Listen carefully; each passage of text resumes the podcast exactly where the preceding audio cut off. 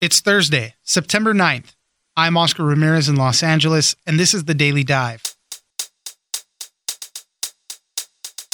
The recall election for California Governor Gavin Newsom is in its final days, and so far we have seen a healthy turnout for Democrats, lots of money being spent on ads, and big national figures supporting Newsom. Next Tuesday is the last day to cast a ballot, and recall proponents are hoping for a big in person election day push. Melanie Mason, national political correspondent at the LA Times, joins us for more. Next, despite being vaccinated, many people are still worried about breakthrough COVID infections and curious how to navigate this phase of the pandemic. It really depends on a lot of factors, including your overall health and the concentration of infections where you live. Another thing that can help you in managing your risk is more home testing. Tara Parker Pope, health columnist at the New York Times, joins us for What to Know. Finally, Congress has a very busy month filled with deadlines and not much time. The Senate comes back on Monday, and the House the following week. Work needs to be done on Biden's infrastructure bill, spending packages need to be approved to avoid a government shutdown, and then there are issues to address over Afghanistan and the Texas abortion law. Jordain Carney, Senate reporter at The Hill, joins us for the long to do list for Congress. It's news without the noise. Let's dive in. It is because of his vision. It is because of the agenda. It is because of who he fights for. And so we are here to say today we fight for Gavin Newsom. Joining us now is Melanie Mason, national political correspondent at the LA Times. Thanks for joining us, Melanie. Thanks for having me. We are in the final days of the California Governor Gavin Newsom recall effort. September 14th is going to be that deadline. And, you know, again, just trying to keep up with what's going on. Everything's changing really fast and nobody knows really what to expect, but people are already starting to make their bets. Uh, it, it seems like Democrats and Gavin Newsom are feeling a little bit better as we head into this last few days. The turnout has been pretty good so far. His campaign has a big advantage in money, and uh, you know they're they're uh, focusing the campaign against him as a, as a big Republican recall. They're looking at Larry Elder, focusing on him. So, Melanie, what are we seeing in these last days? Well, that's exactly right. I think that since we have people already returning their ballots, I mean, it's kind of more of a recall month than a recall election day, that sort of offers us a couple of tea leaves that we can look to to sort of get a read of how we think that this race is going to shake out. And so I think the first thing is that we are seeing ballots coming in. And what we're seeing are Democrats having a commanding advantage uh, in the ballots that have already been returned. Now, some of that is to be expected. We expect Republicans are more likely to be returning their ballot either in person or voting in person on the 14th. So we expect things to even out a little bit. But really, for those who wanted to see Gavin Newsom recalled, what they needed to see was a relatively low turnout election the fact that we are seeing this lead among Democrats in returning their ballots means that that's almost certainly not going to be the case going to be a high turnout election. And in a state like California, which overwhelmingly tilts blue, and Democrats have a 5 million voter registration advantage, a high turnout election is good news for Governor Newsom. One of the um, people you spoke to predicted that Democrats would need about a 1.3 million ballot cushion going into election day to, you know, offset anybody that's going to be voting on this on the day and turning in their ballots pretty late. Currently, they have about 1.84 million ballots returned more than Republicans. That's a pretty decent number to be looking at right there. I think one of the caveats that we should mention is that we know sort of the party affiliation of the ballots that are being returned, but we don't actually know how individuals voted, right? So yeah. there is a possibility that Democrats have decided that they're fed up with Gavin Newsom, they're interested in trying something new, and that they're voting yes on question one, on the question of if he should be recalled. But I think that what we've seen from polling throughout the state, really consistently throughout the year, is that there hasn't necessarily been a huge appetite among Democrats to recall Gavin Newsom. Newsom's problem in the middle of the summer, when things looked a little dicey for him, was that Democrats just weren't really engaged at all. And so, unless we see sort of large scale defections of Democrats from Gavin Newsom, I think the fact that we are seeing Democrats have this cushion when it comes to ballots returned so far likely, but not definitely, means right. good news for the governor. You know, one of the interesting things, too, is uh, they're saying that President Biden is going to be campaigning for Gavin Newsom as well. That's going to be an interesting test of political power for the president as well, uh, you know, to see what happens there. Vice President Kamala Harris uh, is in San Francisco on Wednesday, uh, trying to rally for her longtime political ally slash enemy slash frenemy. They have a very interesting relationship. right. um, now we have President Biden likely coming out to some. Today we actually saw news that former President Barack Obama just cut a television ad on behalf of Governor Newsom, and so we are seeing sort of the Democratic establishment in the nation, not just in the state, really galvanize. And I think that that is most likely to Newsom's benefit because it is another way to maybe wake up some Democrats who haven't really been paying attention and convince them to turn in those ballots. Gavin Newsom has spent about $36 million so far, him and his allies, I guess. They're spending so much more money than the recall proponents.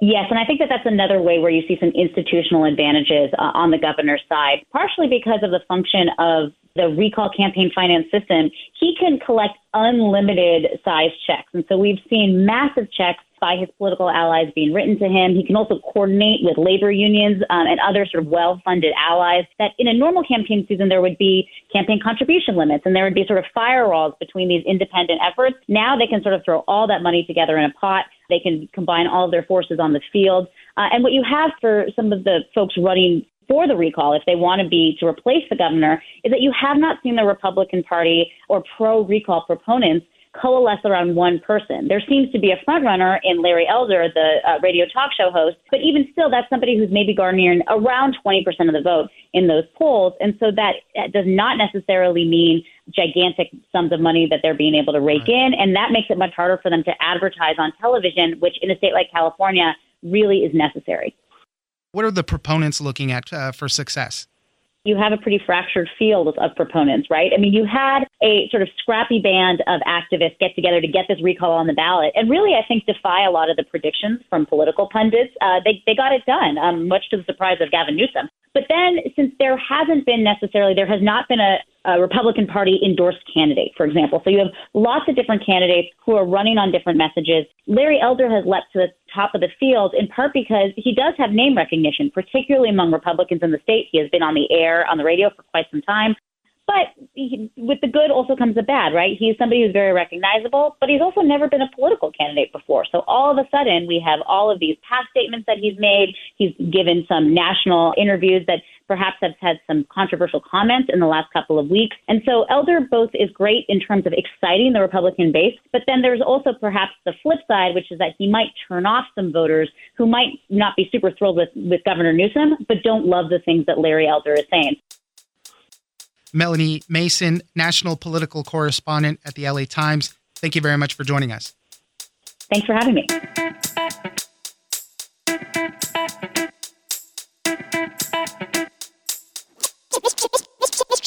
Feel like testing will set you free. you know, right. use the test because that's like a, a free pass for the day. You know, if you take a rapid antigen test and it's negative, that's not a guarantee you don't that you weren't infected, but it is a pretty strong assurance that you're not infectious. Joining us now is Tara Parker Pope, health columnist at the New York Times. Thanks for joining us, Tara. Sure, happy to be here. I wanted to talk about breakthrough infections. I know a lot of vaccinated people have been kind of worried about what's going on. We hear a lot of the headlines and these breakthrough infections are happening, but wanted to talk about, you know, how to navigate this. Uh, a lot of this comes up to your own personal risk obviously it's very it's hard to kind of define because everybody wants a kind of a definitive answer on this whole thing but the reality is that there's so many factors that go into possibly getting infected by covid so tara help us walk through some of this what should vaccinated people be thinking about when they're looking at breakthrough inf- infections well i think first off vaccinated people should be confident that their vaccine protects them and that they are well protected against, you know, serious illness, hospitalization for COVID 19. I think that it's hard to talk about this issue because your risk depends a lot on how you live your life and what your exposures are. You know, the risk of a healthcare worker, for instance, who's in Louisiana where infections are raising and they're, they're around patients a lot, is going to be different than someone who is hanging out with their vaccinated friends in Vermont where vaccination rates are very high. So it's sort of like the weather, you know, what's right. what's the local condition is really important. But I think in general we should feel safe that we're vaccinated we should take reasonable precautions. You know, if we're around a lot of people and we don't know the vaccination status of those people, we should wear a mask. You know, we should follow local guidelines, obviously. We should wear a mask indoors where we don't know, you know, the vaccination status. But I think that if we're, you know, with our vaccinated friends and we know they're taking reasonable precautions, we don't have to freak out. I feel like people are a little too afraid of a breakthrough infection when if you're vaccinated, you've done a really good thing for yourself. And, and I think you should be pretty confident that your vaccine is working. What are the chances of people spreading it if you've been vaccinated? It obviously, it can happen. It depends on the viral loads. But they do say that, I guess, you know, it kind of clears out of your system a little faster, at least through the infectiousness period. If one of your vaccinated friends is coughing or sneezing or has symptoms, or if you feel a little bit of, you know, fatigue, malaise, I think you should remember that you can have a breakthrough infection. It does happen. It's not common, but it does happen. So I think one, we have to be mindful that if we have any kind of symptom, you know, even if you think it's probably just allergies, I personally think you should go get tested. You should do a rapid home test and make sure you're not infectious if you're going to be around your vaccinated friends. So yes, it can happen. We saw in Provincetown there was an outbreak. Now there was a lot of bar going crowded, you know, hookup behavior going on in Provincetown. right, exactly. So that increases the risk. But yeah, you know, if you're sitting around a table with five people and everybody's feeling well and you're vaccinated, you're probably going to be fine. But if one of those people starts sneezing and coughing, then yeah, that does put other people at risk. But we do know that among vaccinated people versus unvaccinated, there's some research shows that while your viral load can be about the same the first week as an unvaccinated person if you're both infected, the second week, it drops greatly. If you're vaccinated and you are infected, you're probably not going to be as infectious for as long of a period of time. You'll clear the virus faster. Your vaccine antibodies are still working even if you're infected. I think people think your vaccine didn't work, but your vaccine is Right. working constantly. Your antibodies are fighting, and that's why you're not getting very sick Yeah. because your antibodies are binding and weakening the virus. You mentioned testing, and I think that's kind of becoming uh, once again a bigger part of all of this. It kind of waned a little bit. Everybody's saying go get vaccinated, but testing is kind of coming back into a bigger focus, and the demand for these uh, quick tests are coming back too. Just you know to help with all of this. I sure hope so. I think that the testing message has gotten lost in all of this. We're so focused on the vaccines, and yeah, that is the best thing you can do. But it's not the only thing you can do. I've got a bunch of the Binax now, rapid home tests. I've ordered some QuickVue tests for my daughter. She's vaccinated. She was traveling to see her 80 year old vaccinated grandmother. She tested before she left. She tested when she landed. And I actually had her test every day as a precaution. That might be a little bit overboard, but I was worried because her grandmother's 80 years old. And even though she's vaccinated, there's still a risk there, right? Because she's been, my daughter was traveling. She was at an airport. She was, you know, on an airplane. So I wanted her to be extra careful. And I feel like testing will set you free. you know, use the test because that's like a, a free pass for the day. You know, if you take a rapid antigen test and it's negative, that's not a guarantee you don't that you weren't infected, but it is a pretty strong assurance that you're not infectious, that you're not spreading the virus at that moment. The way to use these rapid tests is to use them consistently. So if you take a test you want to take one a couple days later to make sure. So the second test is more predictive than the first test. You know, there's strength in regular testing, but I, I wish that people would embrace testing. It is the way to get back to normal. Tara Parker Pope, health columnist at the New York Times. Thank you very much for joining us. Sure, thanks for having me.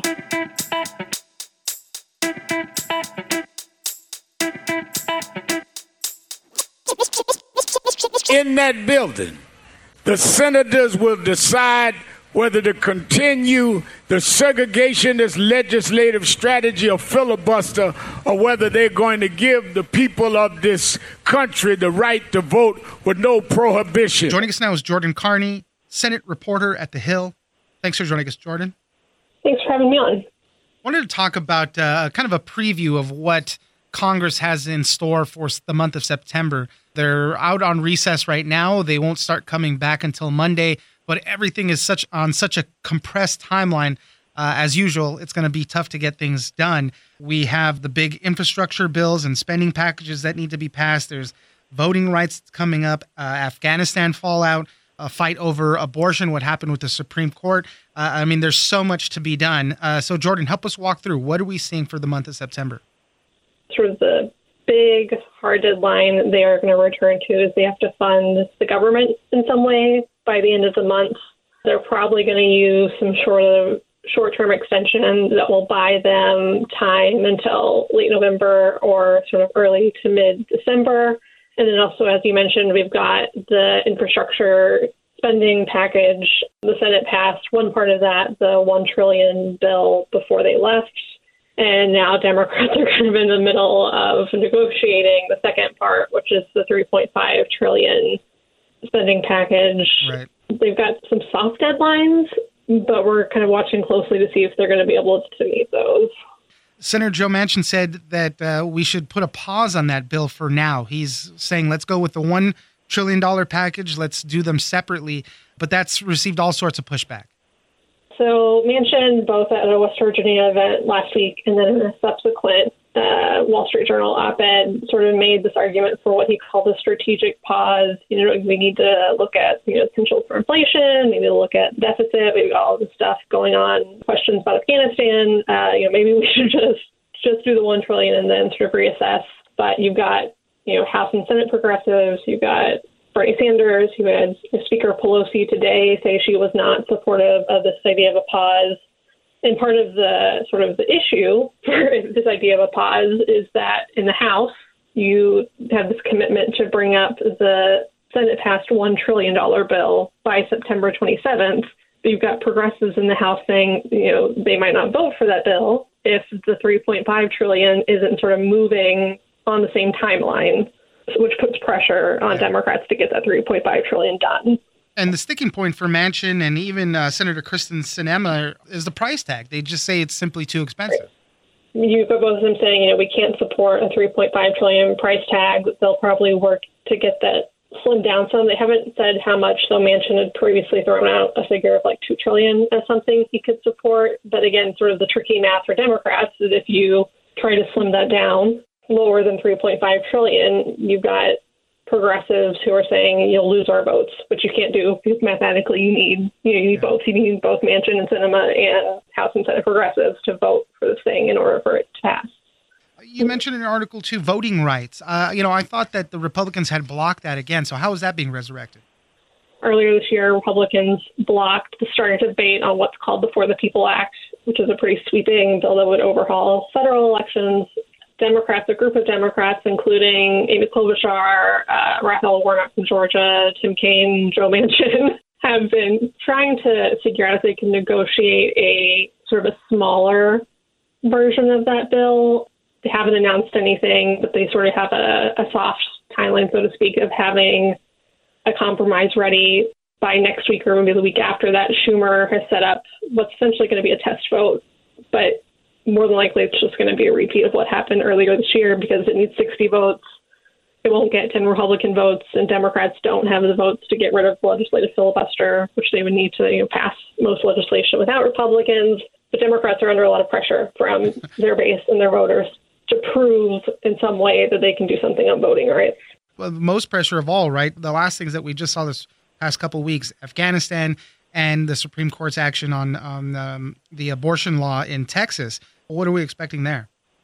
So on Afghanistan, this is something that uh, you know I don't think Congress expected to have on its plate when they were coming back, but they're going to start their public hearings next week. Tony Blinken is going to be before the House Foreign Affairs Committee on Monday and the Senate Foreign Relations Committee on Tuesday. That's I mean, in all likelihood, just the start of a very lengthy sort of multi-committee hearing and investigation from lawmakers who have a lot of questions about sort of the exit strategy and why we seem to be caught off guard. Uh, the second issue on the Supreme Court's decision on the Texas abortion law, uh, House Speaker Nancy Pelosi has said when they come back, so they don't come back until the 20th, she will bring up a vote on legislation to codify Roe v. Wade.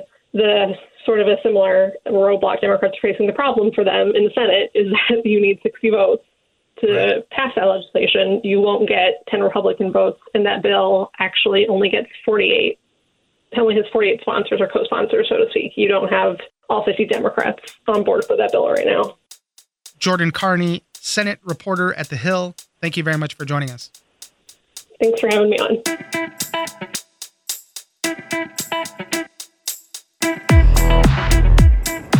That's it for today. Join us on social media at Daily Dive Pod on both Twitter and Instagram. Leave us a comment, give us a rating, and tell us the stories that you're interested in. Follow us on iHeartRadio or subscribe wherever you get your podcast. This episode of The Daily Dive was produced by Victor Wright and engineered by Tony Sorrentino. I'm Oscar Ramirez, and this was your Daily Dive.